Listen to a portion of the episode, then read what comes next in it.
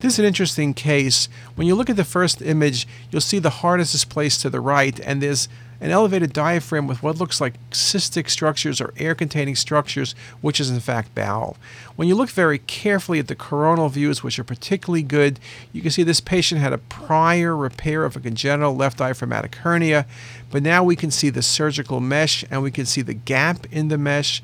This patient has a recurrent diaphragmatic hernia, and the bowel contents are tracking through the hernia. Just a very nice example. The sagittal view is particularly important. Axial views at times you might consider an elevated diaphragm, and it's hard to detect a diaphragmatic rupture, whether it's a diaphragmatic rupture from trauma or congenital, a diaphragmatic hernia. But with the reconstructed views, it makes it very easy to see.